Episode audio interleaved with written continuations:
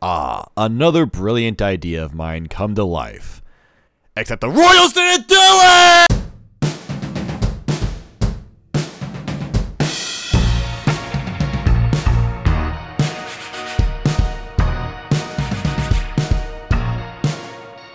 Good morning, afternoon, evening to all you wonderful ladies, gentlemen, and everyone else listening. This is the Royal De Lux Podcast, a podcast bringing you breaking news and analysis of the Kansas City Royals every Monday as we go through the off season. Taking some sighs because Mondays. I'm just having a f- terrible day. Oh wait, I wasn't supposed. Oh, so, oh, f- oh, sh- oh, I'm sorry. I'm not supposed to swear. As Fred Durst would say, it's just one of those days. anyway, I'm Lux. That's what I keep telling people anyway. I'm just knocking stuff over on my desk because there's too much stuff on my desk. You can follow me in my desk building adventures at a social media platform that begins with the letter X at the MF and KC. But if you don't care about that at all, other baseball stuff is on at Royal De Lux Pod when we're not actively doing podcasts, and those only happen once a day. You get an unlimited number of X posts anywhere else or whatever. I mean, technically, I could do a podcast every day. I did do that at one point it didn't go well. What I'm going to try to keep the energy up because this episode has some things that I actually want to talk about. Wait a minute. I, I, I say that like every week. Oh, I I actually want to talk about. Oh, wow. Look, thank you, Lux, for taking time out of your incredibly busy day to, you know, spare some time for us to talk about your opinions on the Kansas City Royals. Wow, what a great guy you are. That's uh that's what you sound like. That's what you uh, that's what all the comments that I get every single day about this podcast from my uh, very large and incredibly loyal fan base. Anyway, I mean that like actually good things are happening with the Royals right. oh no! That's the alarm I designed to go off for when Aaron Nola signs for another team! Oh no! Aaron Nola signed with another team! It's time to let loose my scream of despair for this thing that I totally expected to happen! No! Lux, if it makes you feel any better, he was signed for seven years, 172 million, which is actually a couple million less than what you suggested the Royals give him. And it is reported that Nola met with other teams but turned down more money to remain in Philadelphia. Wait, I thought your role was to tell me things I didn't want to hear. That that that's useful information for me. Thank you? No, your idea was stupid and unrealistic and never going to happen, but I didn't want to kick you while you were down. No, no, this, this is fine. I I knew that deep down, but I actually did want to hear this. Bring me my copium.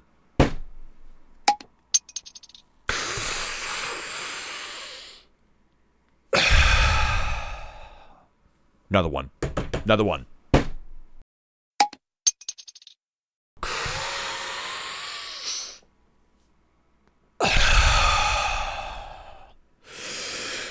What you're telling me is that there is no evidence to suggest that the Royals didn't make an offer for Aaron Nola.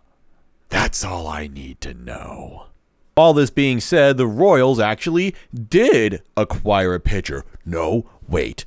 The Royals actually acquired two pitchers. Oh, say it ain't so, Mr. Lux. That's right. I'm not joshing ya.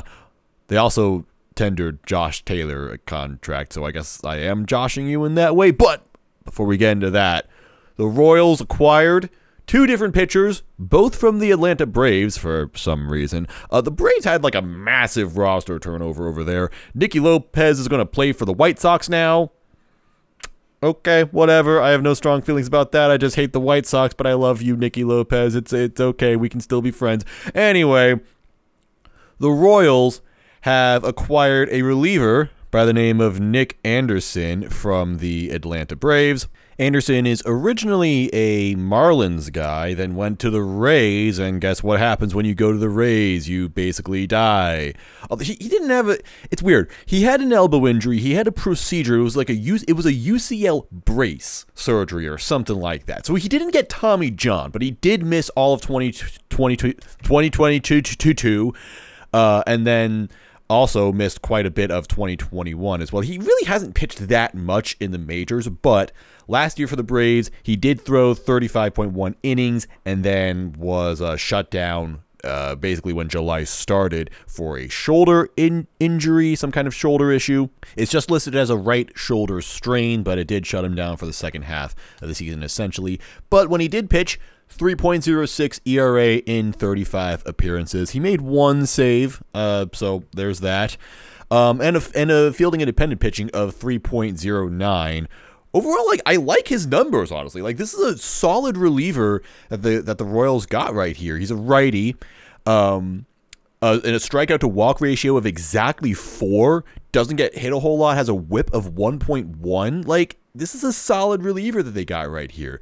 The only issue is that he's got an injured shoulder and that could maybe not be a good thing down the line. But listen, the Royals acquired this guy for cash. So they essentially made a one sided trade right here. They didn't give anything up for him, nothing significant.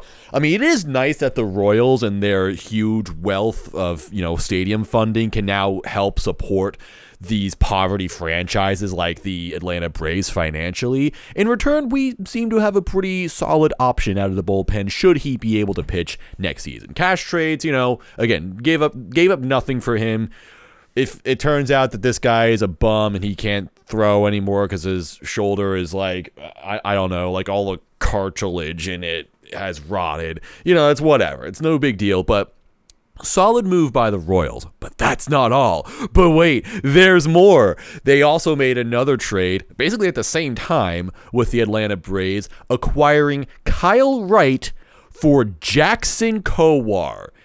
It's over, folks. The Jackson Kowar era has come to a permanent end in Kansas City the what 33rd overall pick is no longer with us. The the worst pitcher in Major League history for a time is not here anymore. And uh, yeah, whatever happens with him, Godspeed. Instead, the Royals acquired Kyle Wright.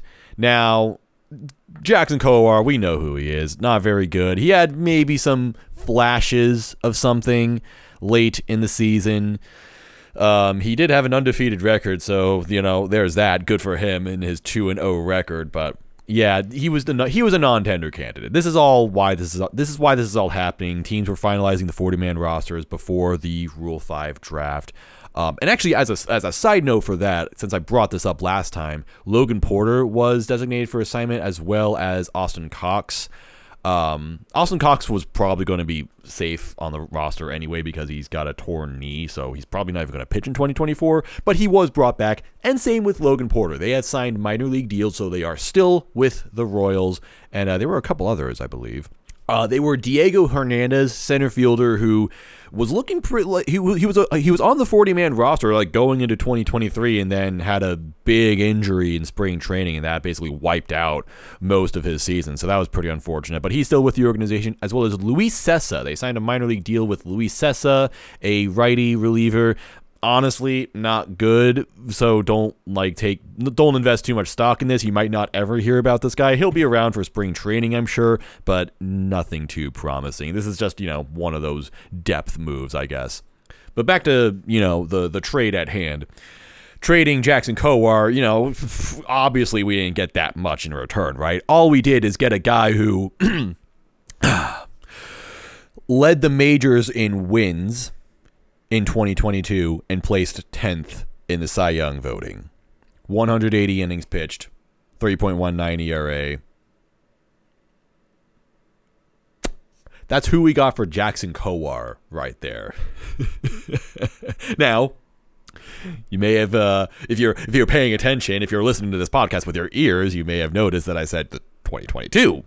That's what he did in 2022. What did he do in 2023? 6.97 ERA, 31 innings pitched, 5.19 FIP, 8 1.8 WHIP. Mm. So he only threw 31 innings, and then he went. Um, actually, he went. So he missed most of the season generally, se- seeming for some for some kind of shoulder issue. It looks like he did pitch in September, like he pitched the end of the season essentially, and then went out officially. Um, it's said that he has a shoulder strain, but he's also getting surgery for it. Now, you can correct me if I'm wrong. I told you my social medias. Feel free to cyberbully me about this, but a shoulder strain I don't think is usually something you get surgery for. So, the catch of this trade is that he is not going to pitch in 2024 at all. Kyle Wright will miss the 2024 season. Jackson Kowar will not, most likely. So basically, Braves and Royals swapped some guys that they weren't really planning on carrying into the next season. Anyway, yeah. But here's the thing. that's exactly why I like this trade. We weren't going to we were going to drop Kowar anyway. He was going to be non-tendered. So, getting any kind of return for him, literally any kind of return for him is a W in my opinion. And I know that Kyle Wright is not going to pitch in 2024, and that is unfortunate, but I still appreciate this trade because it's not like he's going to be a free agent after 2024. It's not like they, you know, acquired Brandon Woodruff, who's probably going to miss all of 2024, and then immediately become a free agent. He's got two years of control. So uh, technically, he's got three years of control starting in 2024. So he'll come back in 2025 and then have another year after that. So that's essentially what the, the, the Royals have kind of kicked this can down the curb or th- that's usually like a negative sort of thing. Basically, let's put it this way the Royals are doing something that I think a lot of us are expecting anyway, which is that, which, what they're doing is they're kind of conceding that 2024 is not going to be the year. I, I mean, they're going to make an attempt. They're they're going to put in some kind of effort to field a, at least a better team than in 2023. I'm I I'm fully confident that they will spend at least some notable amount of money in free agency. They're not going to have another winter where they're like, all right, we we we brought in uh, Jordan Lyles, we re-signed Zack Greinke, we got some random dude named Ryan Goddamn Yarbrough, and then a uh, reliever with domestic violence allegations or something and then and then and then call it a day. All right, stop bothering us. We signed guys. They're going to do a bit, at least a bit better than that this winter. I'm confident that they will do that. But realistically, they're looking at themselves and they're saying we lost 106 games in 2023. We're most likely not going to have a playoff caliber turnaround next season. If, if, that, if that happens, then that's awesome. That will be fantastic. None of us will complain. All right. And I'm sure they're hoping for that as well. But it's like they, they, they, were talking about with the pitching that we have right now. They're like, yes, we have Brady Singer, we have Daniel Lynch, and we'll have Chris Bubic eventually. Like we have all these guys. We have Alec Marsh. We have these guys that we're confident in, that we believe in, but we can't just take that as a given. We can't take this for granted. It hasn't been working. This has not led to more wins for the team. Something else needs to be done. That being said, 2024 probably not going to be the year. They're probably going to say, all right, we're going to we're, we're at least going to try. We think we can win 70 games this season. If we can win 80 games, that'll be a huge success.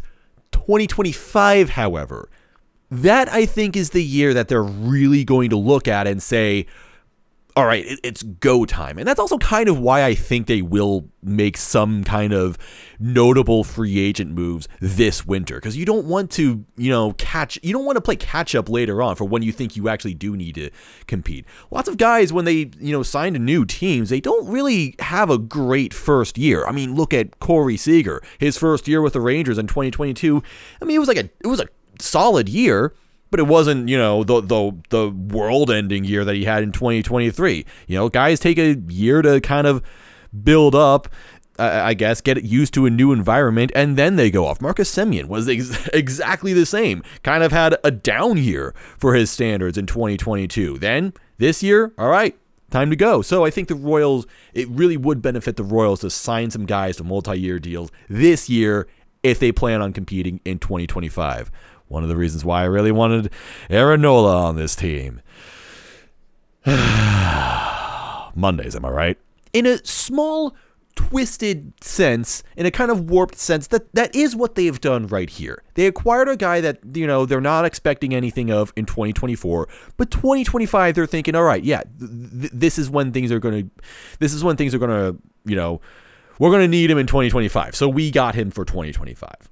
And I like that. I like the upside of this trade, and I like the upside for the future. Maybe not the immediate future, but down the line when we do hopefully expect things to be, you know, better. I really do think 2025 is going to be the year. I think that's the year that JJ Picollo was kind of targeting. I think that's the year that John Sherman was targeting because think of it this way there should be no reason why a team can't turn things around within three years, as as bad as they are. I mean, I, I keep saying this. I think that the Royals could be the Arizona Diamondbacks of 2021 when they lost 110 games, you know, and then they went to the World Series just two seasons later.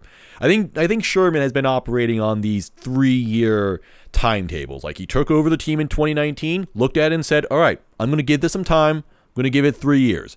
And it actually seemed like things were progressing a bit slowly, but still progressing in 2020 and 2021. Then 22, it all fell apart. Everything went backwards. Like, okay, nope, this, this, this isn't this isn't going well.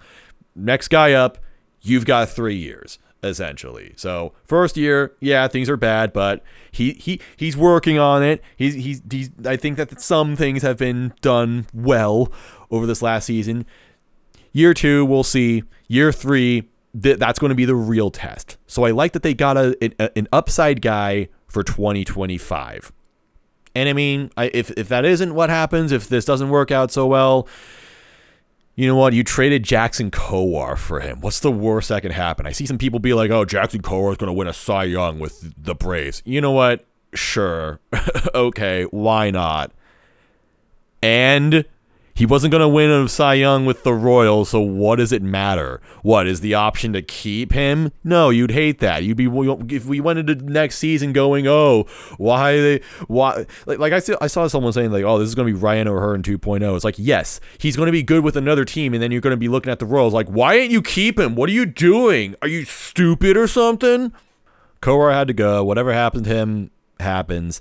What matters is what happens with Kyle Wright. Now there is one thing kind of uh, to you know really note about Kyle Wright. I am talking about the upside, and I do I, I do really like the upside with this, but there is a very important thing to note, and it's that he has a shoulder injury, and uh, apparently a, an injury severe enough that it requires surgery. Now, a shoulder injury. It's arguably, you know what? It might not even be arguably. It might just generally be worse than a Tommy John surgery. Like like Tommy John nowadays, it's like they replace the ligament like the alternator of your car. it, it just goes in and then it works again. It's just it, it's fine. A shoulder injury, you don't replace shoulders. Th- that thing's got an issue and it's just going to have that issue probably forever. I mean, I don't know. Sur- surgery can repair things and all. It's not like it's going to be permanently whatever it is, but still it it is cause for concern. And I'm sure the Royals understand that. But look, like I said, they traded Jackson Kowar for him, okay? Like, what are they really giving up? The Royals saw an opportunity to acquire a guy who placed 10th in the Cy Young a couple of years ago. You might as well go after it if the cost is Jackson Kowar. I see this as low risk, high upside. And I mean high upside. So I love this move by the Royals. And this is the kind of move that I feel like we all encourage them to make. Just trade your excess goods, if you if you want to call Jackson Kowar excess goods, a guy you weren't planning on using uh, anyway, a guy you were going to move on from because he isn't good anymore, and just get someone with potential, get someone with upside. It could be nothing, sure, but you're giving up nothing. It's like what I was saying towards the end of the season with the waiver wire kind of stuff. Like, yeah, you know what? Odds are none of these are going to turn into anything. But if if if there is the possibility that he can turn into something and really help the team, you take that chance. So this is the Royals taking that chance. The chance is that, you know, he'll come back in 2025, spring training, and show that he can't throw a strike because his shoulder's messed up. And it's like, okay, well, you know, we tried. Good effort. And there's also the chance that he can come back and be one of the best pitchers in the American League, just like he was in 2022, except he pitched in the National League. And that's a, that's a chance worth taking if you're the Royals and, you know, you really don't have a whole lot of options as it is right now. The Braves, meanwhile, they're a good team. I think they're trying to maximize their talent. That's why they got rid of like 20 guys on their 40 man over the last week or so. Yeah, they had a again, they had a massive roster turnover. Their their 40 man roster went down to 30. That's insane, man. So uh I don't know. That's how they do things over there. I'm uh, really happy with this outcome. I'm re- I'm really liking these two trades by the Royals. So, looking forward to what happens with either of these guys.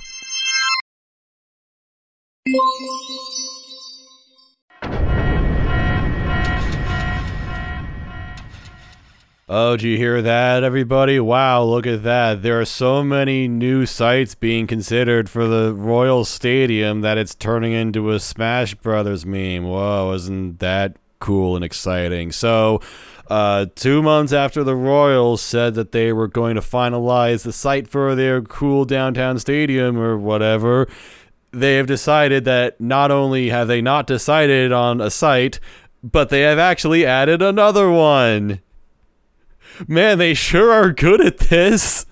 So the KC Star has reported that the old KC Star building, I wonder if this is a coincidence actually. Maybe not. But in any case, uh, so the KC Star building, the old one that is now vacated in downtown, it's now being looked at as a potential site for the Royals downtown stadium. And I shouldn't say it's now being looked at it because it actually has already been, you know, in consideration. In fact, KC Star reported on this earlier this year. Um, as like one of the, along with like the Clay County site and East Village and all that, and it looked like the Royals were just kind of like not into that idea. But it looks like that might be changing. It seems like the Royals are a bit more serious and they're looking at this a little bit more intently. They might be more open to the idea of putting their stadium where the KC Star building used to be. And personally, I actually kind of hope it's right there.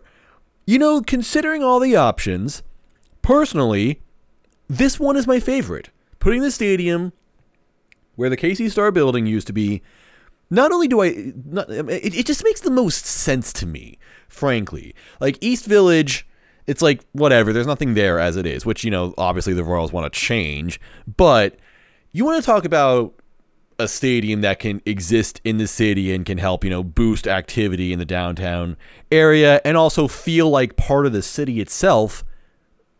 There, there you go. It's right there. It's next to Power and Light. It's next to Crossroads. Like it's in the city itself.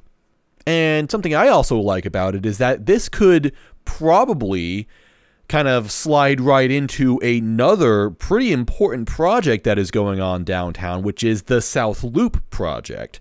This is a project that has been proposed and is already at least partially funded to build a park over I-670. A part of it's like a, it's a 4 acre park that'll be above I-70. So kind of think of like Bartle Hall. Imagine imagine them just like building that. But it's not a building, it's just a park. It's just a space that people can go to, walk around, hang out in. It's just a nice little place. So this is a $200 million project, although I think the last thing I read was that it's increased a bit to like $230 million project that has been proposed. I don't know what, you know, is like currently going on with it or how else it's going to be funded this report that I'm reading from KC Star uh, said that it's already been, you know, partially funded. It still needs $100 million in funding.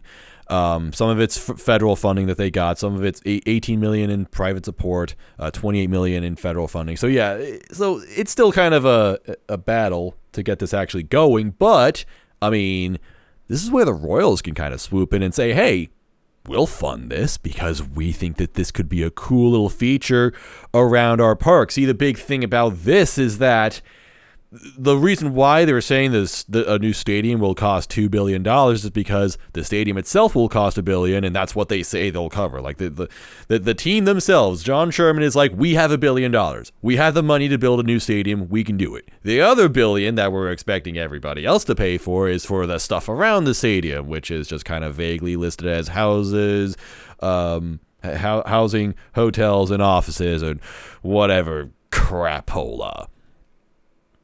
So, thing is, this KC Star location, they don't have to build stuff over there. There's already stuff there that exists, so they don't need to spend a billion dollars building new crap.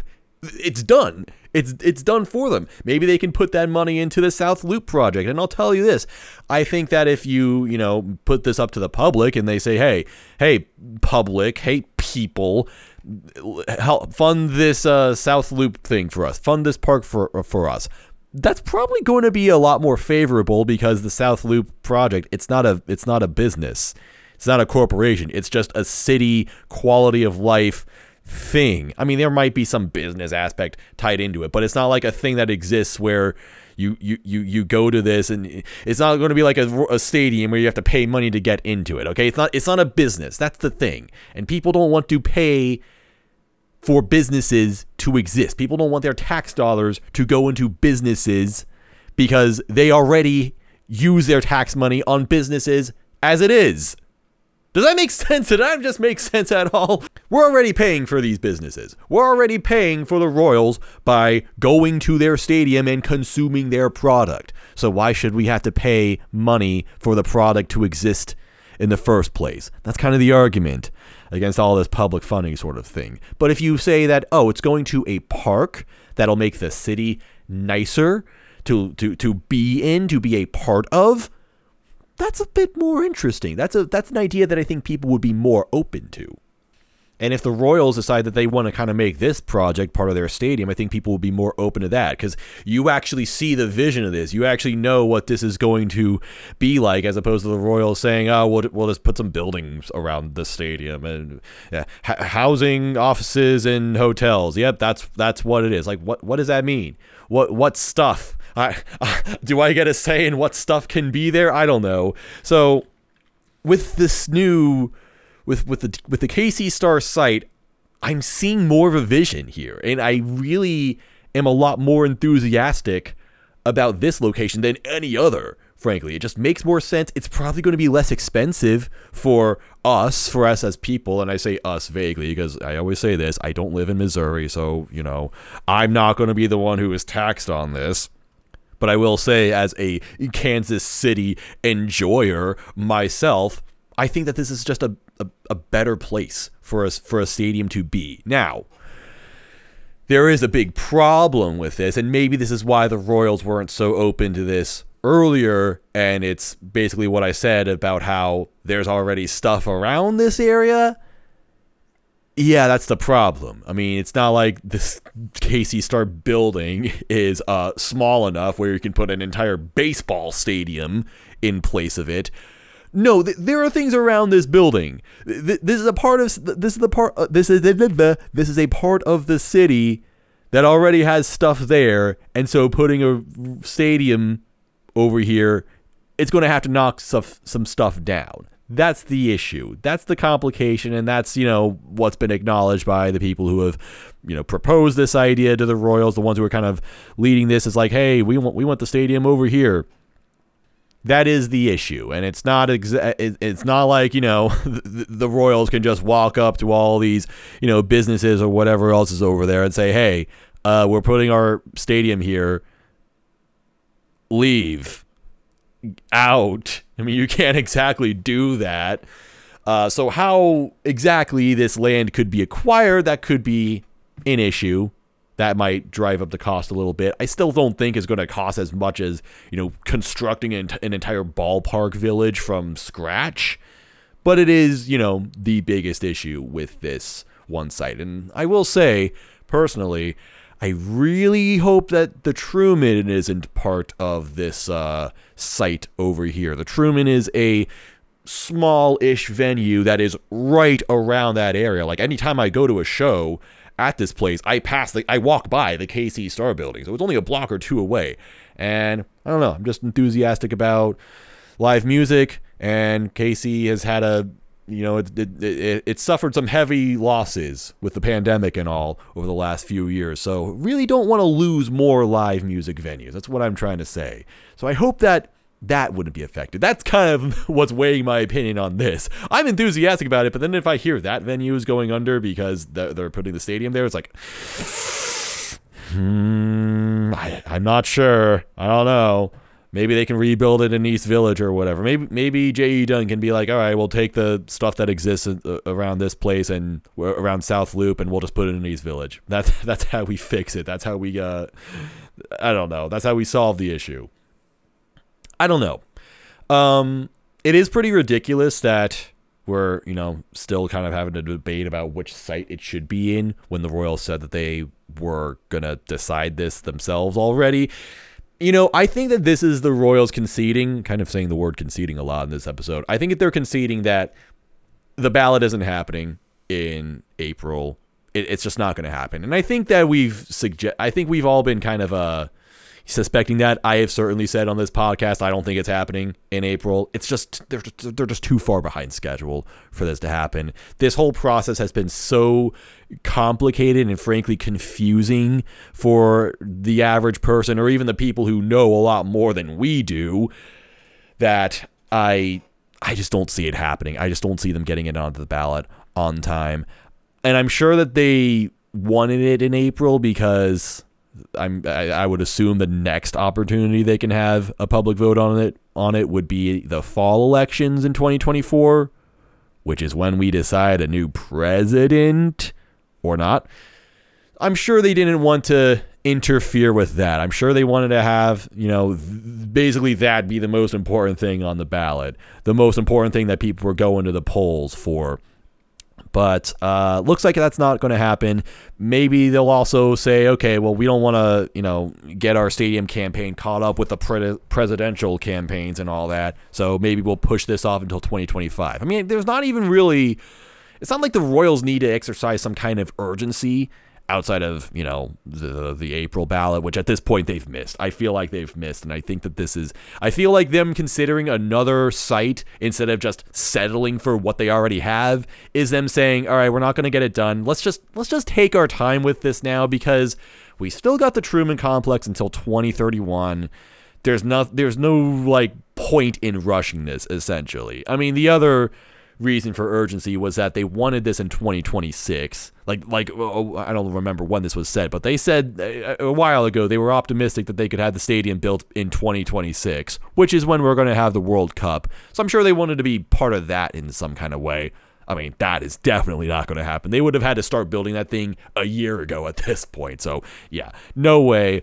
Um, so I don't know. There's no like reason to rush. I think the Royals maybe now can just be like, all right, let's just let's just chill out, take our time with it, and let's do this right because that's all anybody wants from us, frankly.